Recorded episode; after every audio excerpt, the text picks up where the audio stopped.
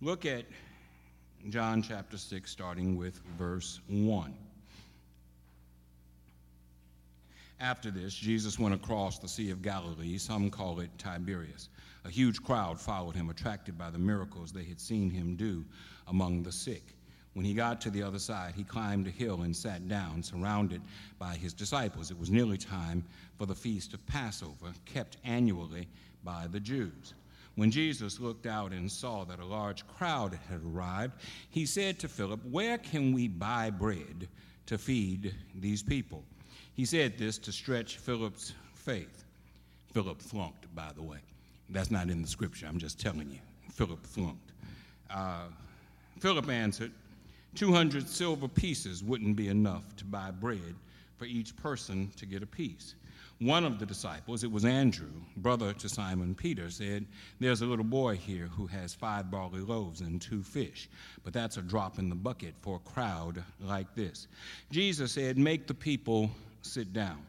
There was a nice carpet of green grass in this place. They sat down, about 5,000 of them. Then Jesus took the bread and, having given thanks, gave it to those who were seated. He did the same with the fish. All ate as much as they wanted. When the people had eaten their fill, he said to his disciples, Gather the leftovers so nothing is wasted. They went to work and filled 12 large baskets with leftovers from the five barley loaves. The people realized that God was at work among them in what Jesus had just done. They said, This is the prophet for sure, God's prophet, right here in Galilee. Jesus saw that in their enthusiasm, they were about to grab him and make him king. So he slipped off and went back up the mountain to be by himself. Now, just a little uh, uh, thing for you to uh, note. This miracle of Jesus, which we just read, uh, is the only miracle of Jesus, save his resurrection, that is found in all four gospel accounts.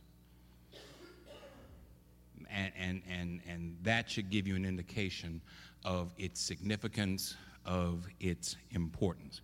There are miracles of Jesus that are told in one, two, or three of the gospel accounts. This is the only miracle of Jesus, save his resurrection, that is told in all four gospel accounts. That's how important it is. And yet, for all its importance and for the fact that it is told in all four gospel accounts, the people who received the miracle missed out entirely on what it was about. The miracle was not about food, the miracle was about the one who provides the food. It's important for us to understand, and I find myself saying this more and more here of late. We confuse our blessings with our blesser, and that's always a mistake we get caught up in the blessing. And we know that they got caught up in the blessing because we read John 6 22 through 38. And Jesus says to them, and they confirm in how they respond to Jesus, we want more bread. We want more food. We want you to perform another. Show us another one. Do it one more time. Do it again.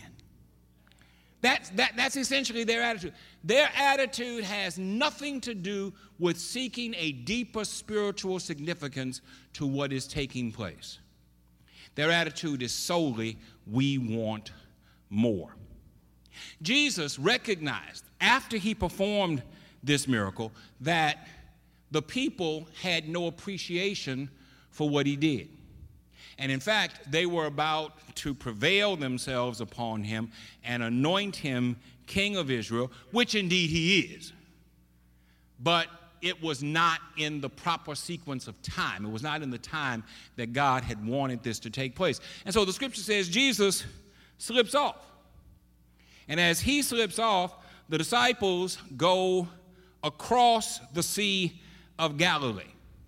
And while they're going across the Sea of Galilee, Jesus was not in the boat. I'm not going to read all of that part, but in verses uh, 16 through uh, 21, uh, it talks about the fact that the disciples go across the Sea of Galilee, and while they're on the water, Jesus comes walking to them on the water. Now, this thing is called a sea. It's really not a sea, it's a lake. Uh, it, it, uh, it, has three titles. Here we see two. We see the Sea of Galilee.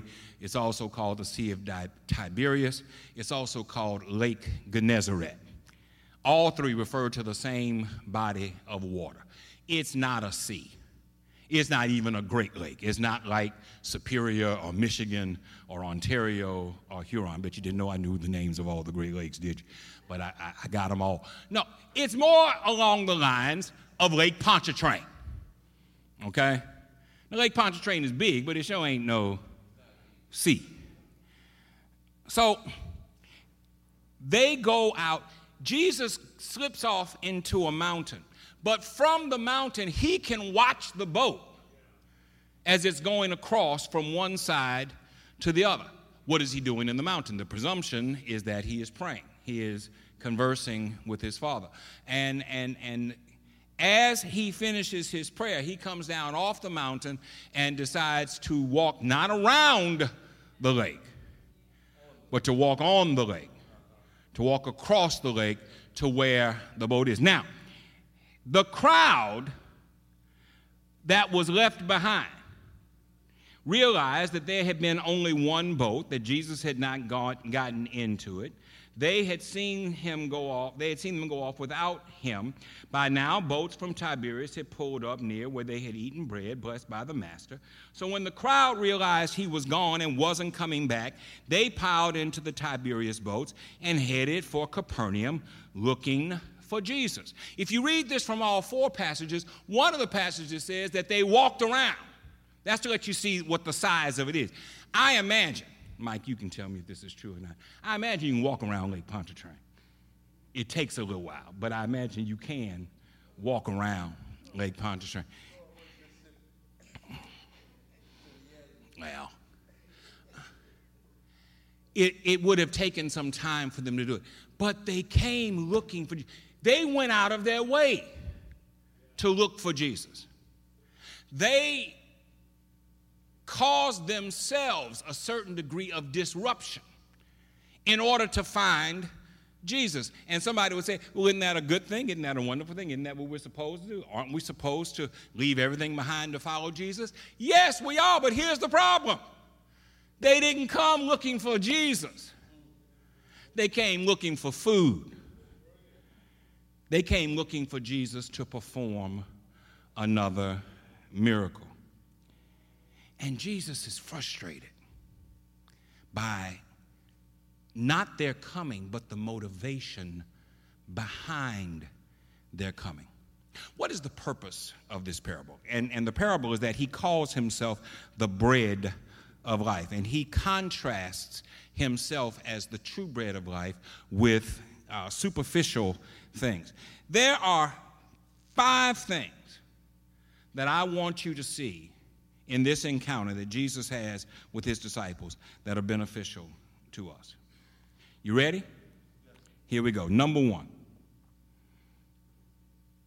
Jesus seeks to clearly define his divinity and his relationship with God as his son.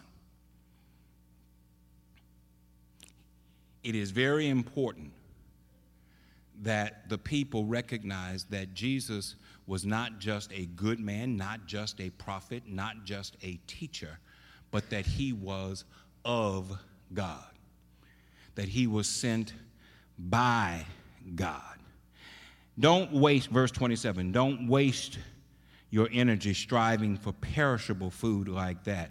Work for the food that sticks with you, food that nourishes your lasting life, food the Son of Man provides. He and what he does are guaranteed by God the Father to last.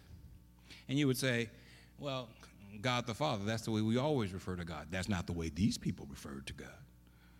These people would never call God Father. In fact, one of the most radical things that's found in Scripture is when the disciples asked Jesus in Luke chapter 11, Teach us to pray. As John taught his disciples, Jesus says, When you pray, start by saying, Our Father. Now, most of the disciples sitting there would have let their eyes get big and probably would have backed up at the very thought of calling God Father. That's too intimate a term. It, it, it, it, suggests a relationship that up to this point the disciples did not know that they could have with God. But here in this passage, Jesus does not just address God as the Father, but he also acknowledges himself as the Father's Messiah, as the Father's Christ. And that's important because it is in the relationship between the Father and his Messiah that our salvation hinges. If Jesus was just a good man, if Jesus was Moses, or if Jesus was Elijah, well, let's go to what the disciples answered when Jesus asked, Who do people say that I am? And, and they gave them answer, said, You're Elijah or you're Jeremiah, you're one of the prophets. If Jesus was Elijah, his crucifixion would have meant absolutely nothing. Elijah did great works, Jesus did great works, but there was something more to Jesus than there was to Elijah. If Jesus was Jeremiah, Jeremiah was a man that was filled with compassion. In fact, he's known as the weeping prophet. All he does is cry all day long. Uh, uh, uh, and, and, and Jesus was a man of compassion. He comes up to a woman who's burying her son in a village called Nain. And without the woman asking Jesus anything, without the woman, there's nothing in the scripture that suggests that she even knew who Jesus was. Jesus halts the funeral procession, walks up to the casket, takes money out of your pocket, Cynthia, and, and, and touches the body and says, Get up, and gives the boy back to the mother. Jesus was filled with compassion also. But if Jesus was just compassionate and not the Son of God, we'd still be lost in our sin. The importance of who Jesus is is the connection that he has with the Father. And so, the first thing that he wants them to understand is that he's more than just a man, that he is divine. And that divinity is essential. Second thing he wants to point out is that it is frustrating to him and it should be to us that people come to God for the wrong reason. And they reject the gospel when they finally understand it. We operate under the assumption that if people understood the gospel, then they would have no problem with the gospel. I beg to differ. I've been doing this for a while now, and I've been dealing with folk for a long time. It is the fact that you understand it that makes you reject it. You ain't got no problem understanding love your enemies. You got a big problem doing it. But but but but but but you clearly understand. You've heard it said, love your neighbor and hate your enemy. I say unto you, love your enemies. You, you don't have a problem understanding that. Bless those who curse you. Do good to them that hate you. Pray for them that use you and persecute you. You understand the gospel. If a man strikes you on one cheek, turn to him the other also. If a man compels you to walk one mile, go with him too. If a man sues you for your coat, don't just give him the coat, but give him your cloak as well. You ain't got no problem understanding that. Your problem comes in doing it. And in fact, we reject it. We throw up roadblocks and obstacles and reasons why what Christ clearly says does not apply to us. Jesus gets frustrated when we turn to God for the wrong reason And when we reject the gospel, even though we understand what it says, all right, I've already covered the understanding. You understand what it says. What do you mean when you say we come to God for the wrong reason? Well, I was talking about this a little bit at noon. Sometimes we have been taught to come to God because we're scared that we're going to go to hell if we don't. Come to Jesus oh, or burn. Y'all, y'all, some of y'all old enough to remember them, those kinds of sermons. If you don't come to Jesus, you're going to burn in the fires of hell. Oh, Lord, when they get to tell the story of Lazarus and the rich man, and, and, and the rich man is down in hell. You do know that that's a parable. We're going to cover that one in the next couple of weeks, too. That's not a literal description of heaven and hell. Folk in hell can't see what's going on in heaven. And folk in heaven can't see what's going on in hell. Jesus tells a story to make a point. But some of us come to God because we're scared of what will happen to us if we don't. Well, I am not here to suggest that there is no such thing as a hell. I believe truly that there is. I don't believe that hell is, is a place of fire and brimstone. I believe hell is anywhere God is not. Consequently, I ain't got to die to go to hell. Some folk living in hell every day. You're living absent the present, not absence, absent the presence of God. Any place that God is not is hell. So I believe that there is a hell. But I don't believe that Jesus wants us to come to him because we're afraid of going to hell. There's too much good that Jesus talks about for us to come simply because we're afraid that if we don't come, we're going to go to hell. There is love in the presence of Jesus. There is peace that passes all understanding in the presence of Jesus.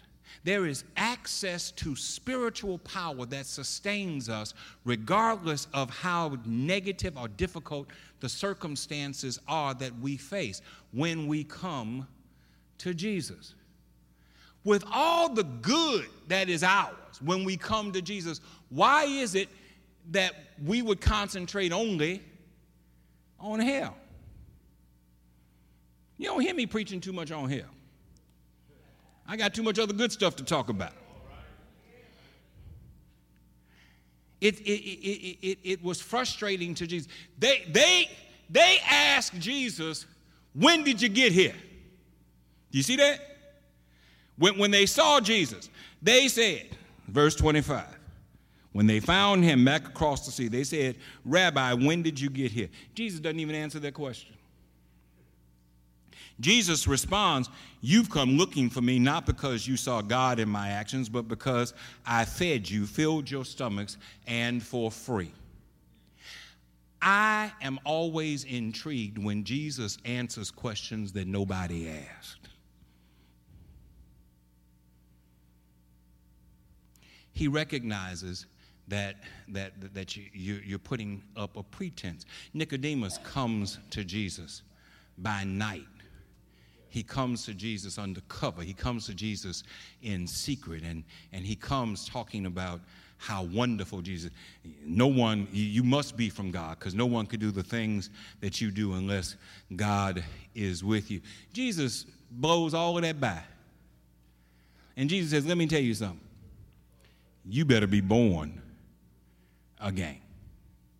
And unless you are born of water and of the Spirit, you cannot enter into the kingdom of heaven. Jesus don't need you to tell him who he is. Jesus doesn't need you to prop him up. I'm sometimes amused by the way we pray. Lord, we know who you are. You were the one who was with the Hebrew boys in the fiery furnace, and you were the one who did this, and you were the one who, like Jesus forgot. Like Jesus is senile, like Jesus doesn't know who He is. Just a little suggestion let's simplify our prayers and talk to God about the things that He suggests that we talk to Him about. He said that we should solicit His presence and His power and His provision, not just for ourselves, but for people around us. He said that we should intercede on behalf of others in their sin and in their time of need. He said that we should ask for strength to forgive as we have already been forgiven. Jesus don't need me to tell him who he is and what he's done. That's why he, he blows by what they say. When, when did you get here? Eh, that ain't what you really want to ask. What you want to ask is, what time is feeding? What, what, what time is the, is, the, is the next meal coming? You went out of your way. You came out of your way. If I told you, I'm looking at uh, 80% empty sanctuary right now. If I told you that, if I told you on Sunday that at the end of Bible study on Wednesday night, some blessed person, we, we never use the word lucky, some blessed person is going to receive $10 million.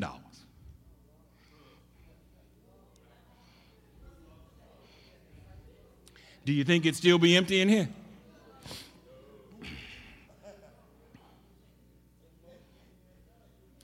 Because our primary motivation in this society is money and wealth. Y'all be whispering. Y'all wouldn't listen to nothing else I said the rest of the day. you would have been standing at the door at 3 o'clock this afternoon in 92 degree heat, waiting to get in here. They went out of their way they got in boats and came across a lake. They left their homes for what? Free food. And Jesus says it's a shame that you're interested in free food, but you're not interested in free salvation. And we can say today that it is a shame that people are interested in material things, but not interested in spiritual things.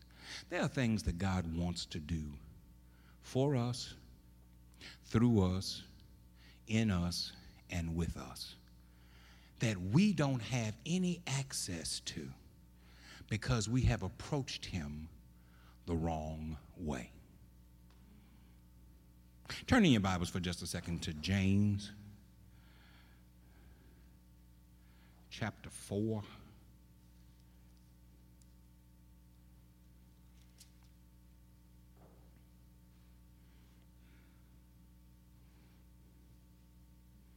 Where do you, starting with verse 1, where do you think all these appalling wars and quarrels come from?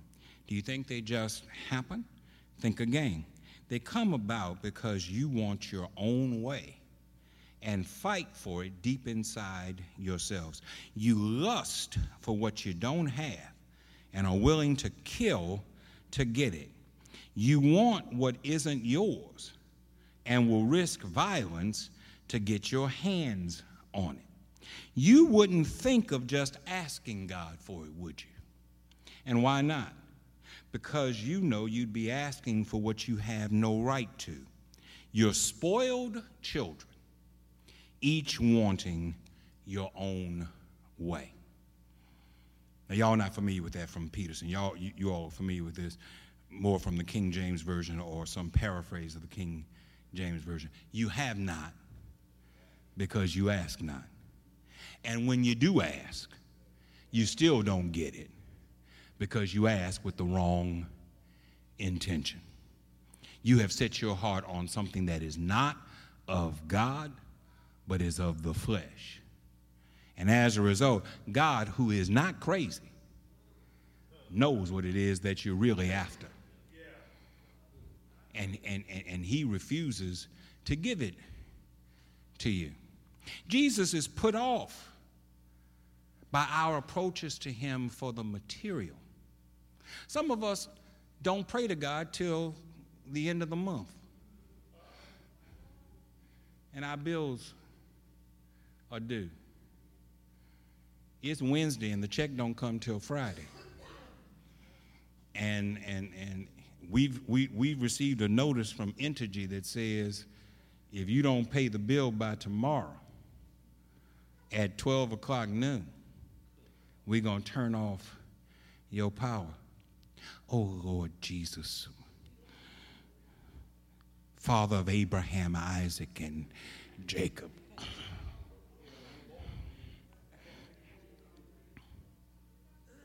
We don't come for the things that God really wants to share with us. We come for the things that we want from God. Jesus is put off by it. We look to him to provide for those things, not as secondary desires, but as primary demands. Let me, let me turn you to one other passage, and then we're going to move on to the next point. Turn to Matthew chapter 6.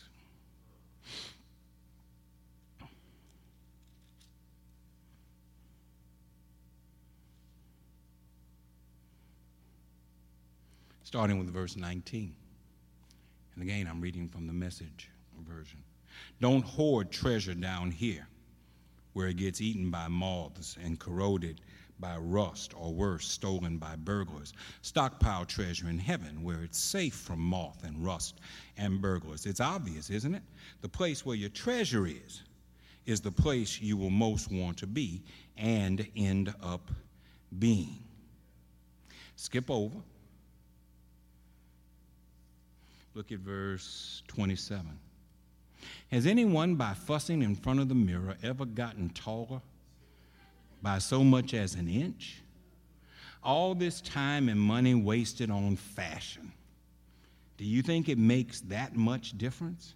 Instead of looking at the fashions, walk out into the fields and look at the wildflowers. They never primp or shop. But have you ever seen color and design quite like it? The 10 best dressed men and women in the country look shabby alongside them.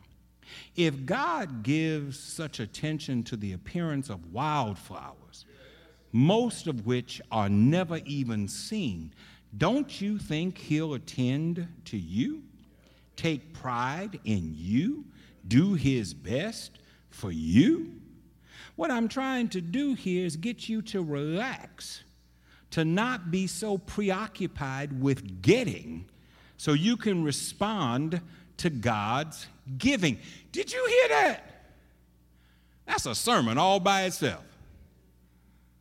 To not be so preoccupied with getting so that you can respond to God's giving. People who don't know God and the way He works fuss over these things but you know both God and how He works. Steep your life in God reality, God initiative, God provisions. Don't worry about missing out. You'll find all your everyday human concerns will be met. Now, either you believe that or you don't.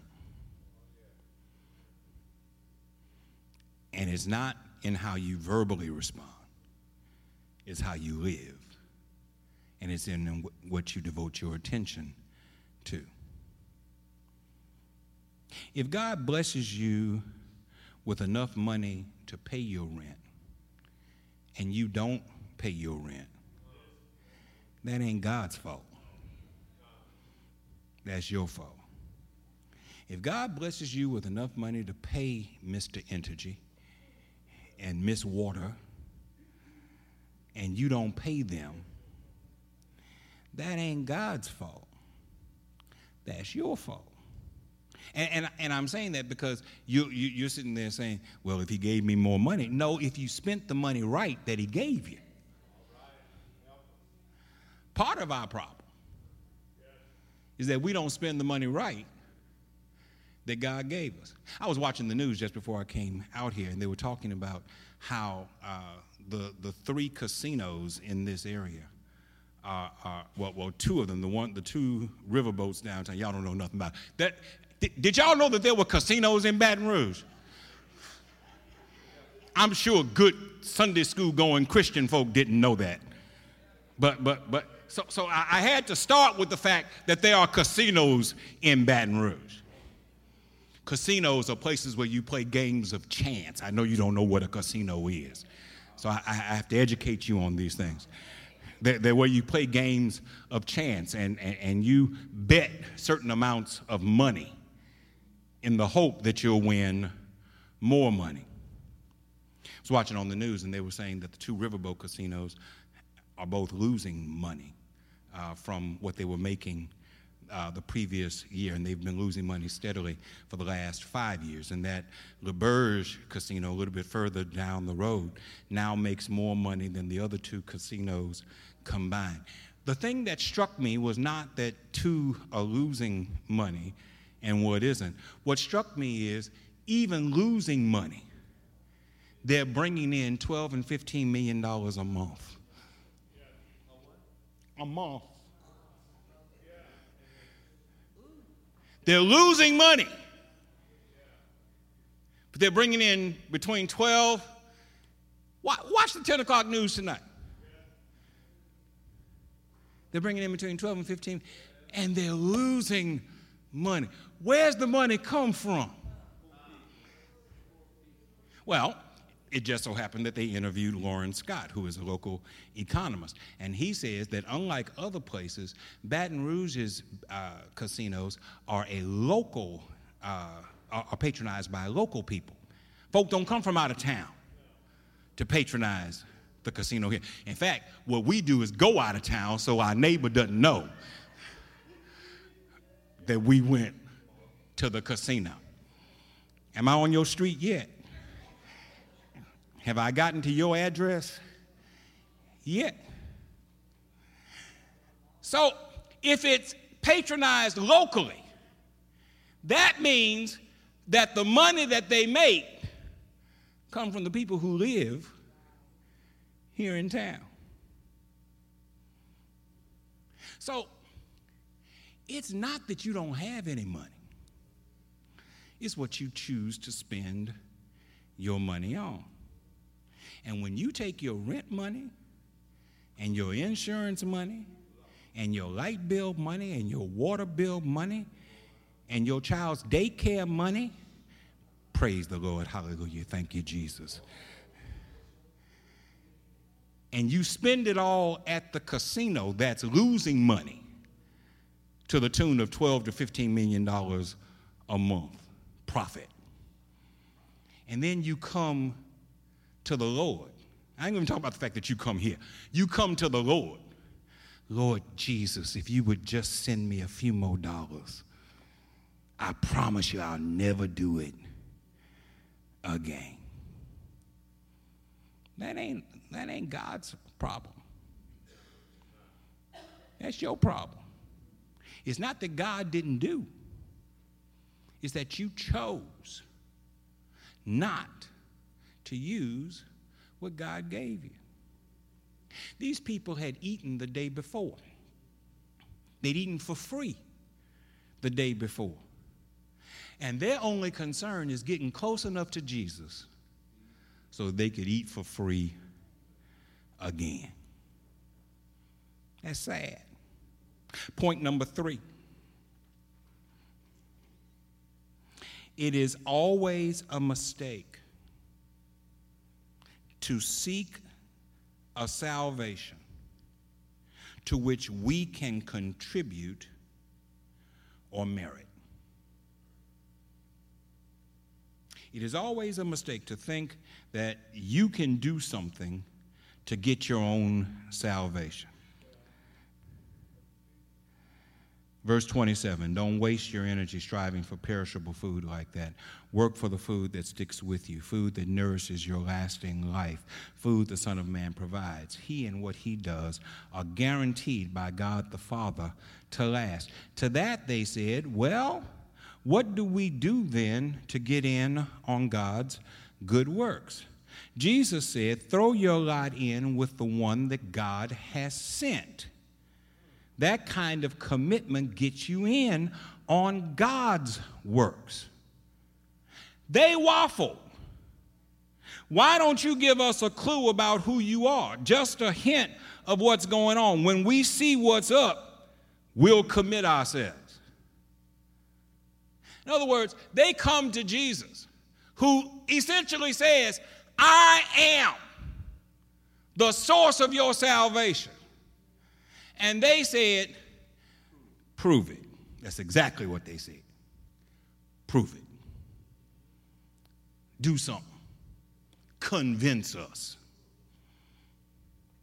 If your salvation comes from something that you did or something to which you can contribute, you ain't got no salvation. Literally, the word salvation means deliverance. It means that you have been delivered from something bad to something good. You can't contribute to your salvation. Paul says that we are saved by faith, not of works. So nobody has any reason to brag. No one has any reason to boast. You need to understand that whenever you seek a salvation to which you can contribute, you're seeking an inferior salvation. You're seeking something that will not last. Turning your Bibles to Hebrews chapter 11.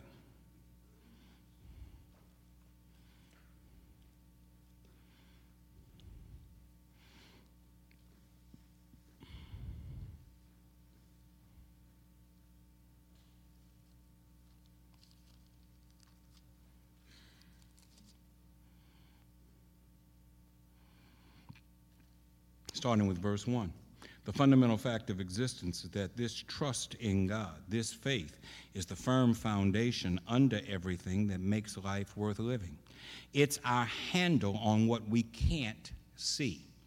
The act of faith is what distinguished our ancestors, set them apart, I'm sorry, set them above the crowd.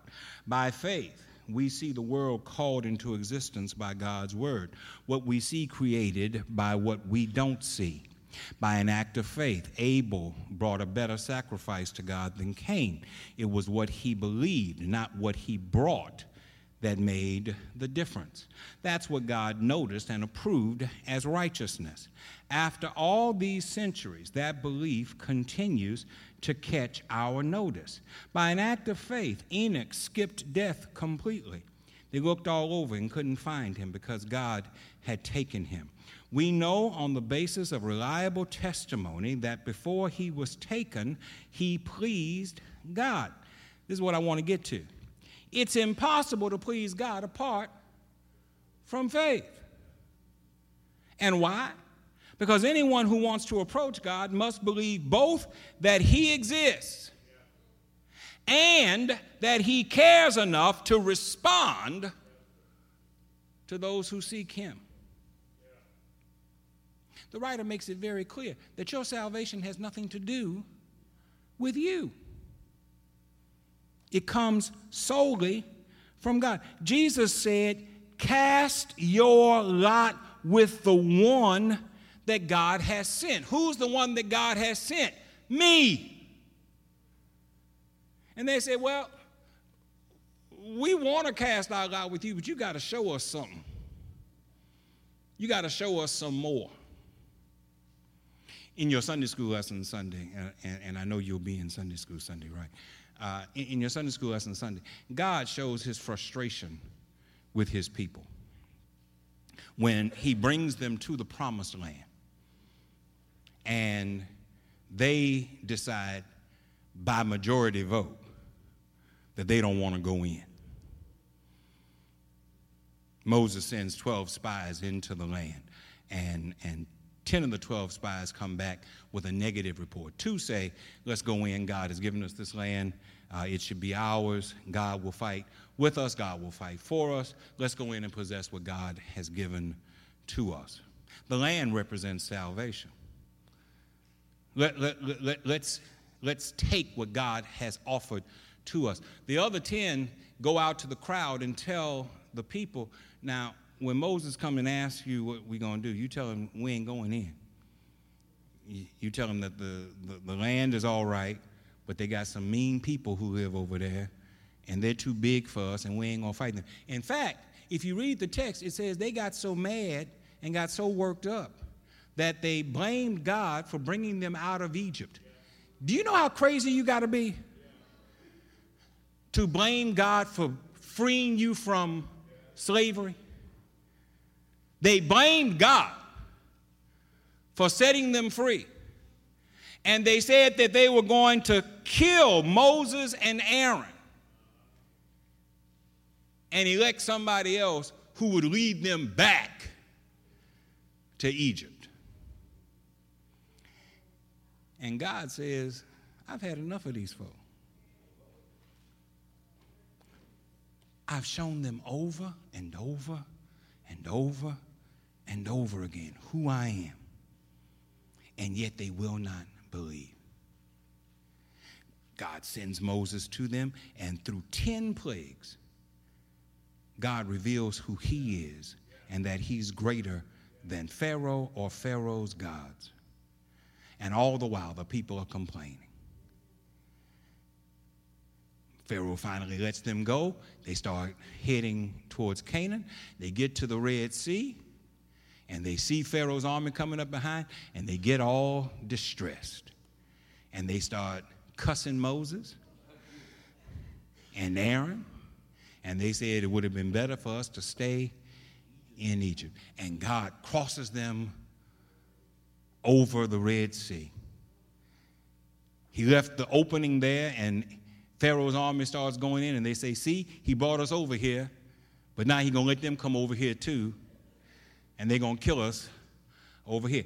And they watch as the sea closes up around them, and Pharaoh's army is drowned. Next thing they, they, they do is they say, You know, we ain't got no water. And, and Moses brings them to a place that is called Marah. Marah means bitter. And, and they said, You done brought us to this watering hole, and the water ain't fit to drink. It's poisonous. We should have stayed in Egypt. I'm always amazed at how many people want to stay in the worst place they've never been because they're used to it. We should have we should have stayed in Egypt. You done brought us out here in this desert. We ain't got no water and we gonna die. God takes a stick, tells Moses to put the stick in the water. And, and, and the water goes from being bitter to being sweet, and they're able to drink. The next thing they say is, okay, well, now we got plenty of water, but we ain't had nothing to eat. And God sends them quail in the morning and in the evening. And He sends manna from heaven. And, and, and they gather the manna and they eat quail and manna. They eat a bird sandwich. And they finally get to the promised land. And they say, We ain't going in. And God says, I've shown you over and over and over and over and over again. And yet you continue to disrespect me. You continue to doubt me. You continue to cast aspersions on my character and on those that I have set apart to lead. He actually tells Moses, I'm done with these folks. I'm going to put a plague on all of them and I'm going to start over with you. Moses begs off, and, and, and, and God says, Okay, I won't kill him, but I tell you this they ain't going over into the promised land. They're going to wander in circles until every last one of them is dead. Took them 38 years. We, we, we, we, say it's 40, but, but we actually rounded it up. It ain't 40, it's 38 years that they wander in circles in the desert until the last one dies. And when the last one dies, God says, okay, now y'all can go on in. What's my point? My point is, God gets tired. Even God gets tired of faithless folk. How many times does God have to show you who He is before you believe who He is? How many cracks did God get your rear out of? And yet, you still won't trust Him. How many bridges has God built for you to cross over and still you won't trust Him? How many times has God made a way for you out of no way and still you won't trust Him? Jesus says, if you really want what God has for you, then throw your lot in with the one he sent, and that's me. And their response is, well, show us another sign, and we'll think about it. Feed us again, and we'll give it serious consideration. I'm making this point because I think that a lot of us are like these people. I know what you did for me yesterday, God, but I need you to do something for me today. I'm glad you got me past that hump yesterday, but I got a new hump today. And I need you to bring me through that. And when you do that, then I'll trust you. The problem with that is that there's always going to be another problem. You never reach a place, you never reach a point in time when there is no problem. Never. In your 20s, you didn't have it. In your 50s, you don't have it. In your 80s, and I know I got somebody in here who's 80, you still don't have it. You, you always got one problem or another. Folk leave. They don't just walk out, they die. Folk that you trusted in die. They leave you here. Health leaves you. It's a funny thing to watch folk who think they can still do what they used to do. they try to run and they take six steps and they out of breath. I say all the time. When I was a kid, I ran up and down this, this, this aisle all the time. If I ran to that door right now, you better make sure that there's an ambulance on the other side of that door with some oxygen. Can't do what you used to do. Time brings on a change. And yet, at every stage of life, as you deal with one problem after another, as, as, as you leave this set of problems behind and you embrace this next set of problems, God is the one who brings you through. God is the one who delivers. And so, why would you not throw in your lot with the one that God has sent? Point number four, two more, and I got seven minutes.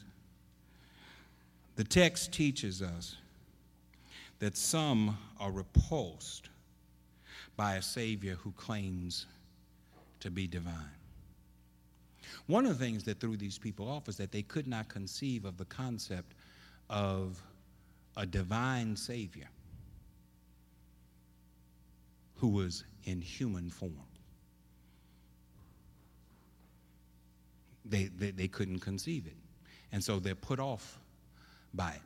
Simply put, they were put off by that which they couldn't understand. And a lot of us are put off by things that we don't understand. Well, to that, let me just say this God is beyond any of our understanding. The one who knows the most about God is only scratching the surface. You think that all there is to know, and I know that we're Baptists and we're people of the book, and we like to say that everything you need to know about God is in the book. Maybe everything we need to know about God is in the book, but everything there is to know about God ain't in a book. Because God can't be contained in a book. God's bigger than that. And just when you think you got him figured out, he does something else. Yes, sir.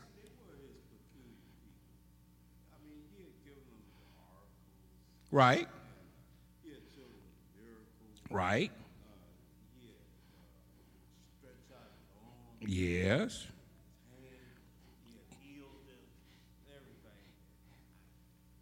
And he woke you up this morning. He started you on your way. He keeps health in your body, sanity in your mind. And you to tell me that since you got up this morning, you ain't done nothing? All right, I was just checking. I was just checking. Yes, he is all those things. And yes, he reveals himself in all these ways. But if you think you got God figured out, I got news for you. That'll never happen. You can never have him completely figured out. And and and and and the point is, go back to what we read in Hebrews. The point is he wants us to have faith. Faith is not what you know. Faith is believing like you know. Now, faith is the substance of things hoped for, the evidence of things not seen. So if you think you, you, you, you've seen it all and you know it all and you've got it all, the scripture clearly tells you no, you. The scripture says you don't. and yet you're urged to trust him anyhow. How did God keep them Hebrew boys from burning in the fiery furnace? I don't know. Preachers try to try, try to say he threw some some kind of fire retardant cloth around him in the fiery furnace. I don't know. I don't know how he did. How, how did God spare Daniel in the lions. I don't know. I do know that he did. I don't have to know how he did it to know that he did it. Y'all think y'all know everything y'all need to know about your parents. When you were a child, you took for granted that the lights were going to be on. But you don't know what your parents did to keep the lights on. You don't know how they had to stretch themselves to make sure that the bill was paid and the lights stayed on. Here's the thing you didn't care. All you cared about is that when you walked in the house and flicked the switch, that the lights came on. Well, if you can have that kind of faith in your parents, why can't you have that kind of faith in God? You ain't got to know it. You ain't got to be able to figure it all out.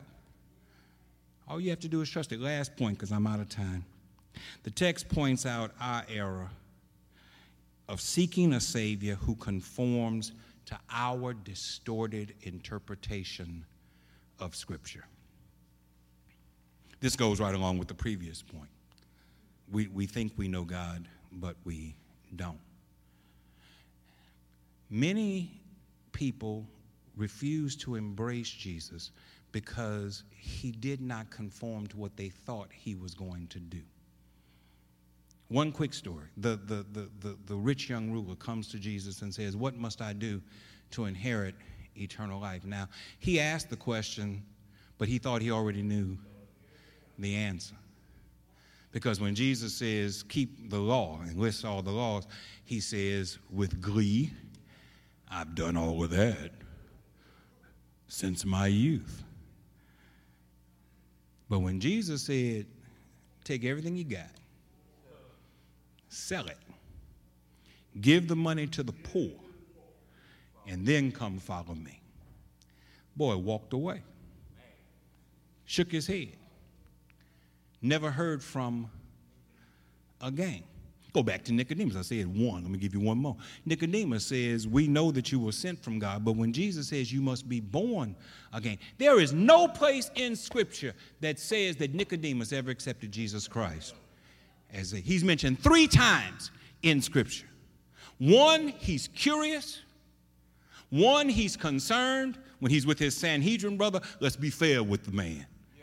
And one, he's compassionate because when he's dead, he comes with Joseph of Arimathea to bury him.